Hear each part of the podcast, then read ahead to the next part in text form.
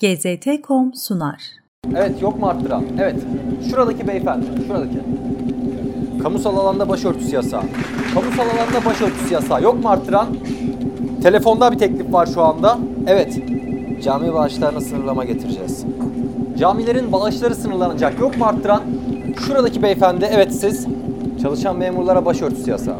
Çalışan memurlara başörtüsü yasağı geldi. Yok mu arttıran? Yok mu arttıran? Satıyorum, satıyorum. Siz beyefendi. İslam'dan Arındırma Bakanlığı kuracağız. 9 Ocak'ta Hollandalı aşırı sağcı siyasetçi Geert Wilders, İslam'dan Arındırma Bakanlığı kuracağını açıkladı. Böylece 2021 yılı Avrupa'da adeta İslamofobinin manifestosuyla başladı. İslam'dan Arındırma Bakanlığı sözü kulağa 2. Dünya Savaşı öncesi Nazilerin söylemlerini anımsatsa da aslında karşımızda olan şey bugünün Avrupa'sı. Çünkü İslamofobi artık Avrupa'daki siyasi partilerin oy toplama madenine dönüşmüş durumda. Siyasi partiler sonuçlarını önemsemeden gündelik siyasi çıkarları için Müslüman karşıtı nefreti hem besliyor hem de kullanıyor.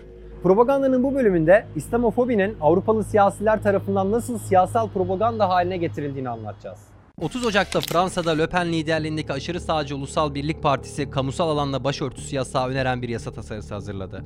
10 Mart'ta Danimarka parlamentosu ülkede faaliyet gösteren camilerin bağışlarını sınırlamak için bir yasa çıkarttı. 7 Mayıs'ta Almanya'da çalışan memurlara başörtüsü yasağının önünü açan yasal düzenleme Eyalet Temsilcisi Meclisi'nden geçti. Ne kadar çok şey olmuş diyorsanız altını çizmek isterim ki bunlar sadece bu sene yaşananlar. Avrupalı hükümetler her geçen yıl Müslümanlar aleyhine yeni yasal düzenlemeler yapıyor. Bu konu o kadar beynel minel bir hal aldı ki Avrupalı siyasetçiler birbirleriyle kim daha çok İslam karşıtı yarışına giriyor. 13 Şubat'ta Fransız İçişleri Bakanı Gelt Derman, aşırı sağcı Ulusal Birlik Partisi lideri Le Pen'i yeteri kadar İslam karşıtı olmamakla suçladı ve İslam'a karşı sizden daha sert davranıyorum dedi.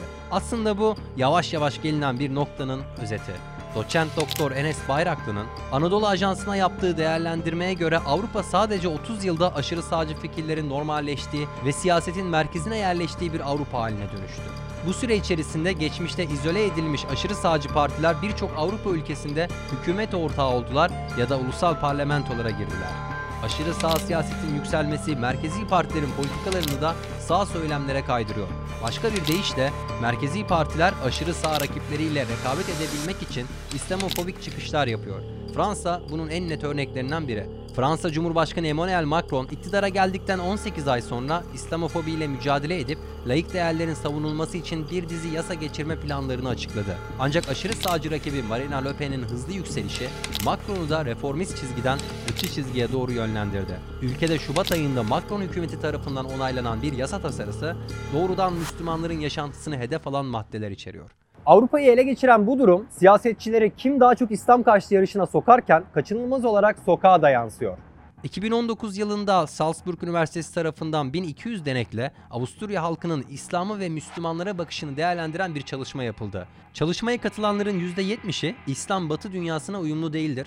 %66'sı Müslümanlar okulda başörtüsü takmamalıdır. %51'i Müslümanların dinlerini yaşamaları sınırlandırılmalıdır ve %48'e Avusturya'da camilere tolerans göstermemeliyiz dedi.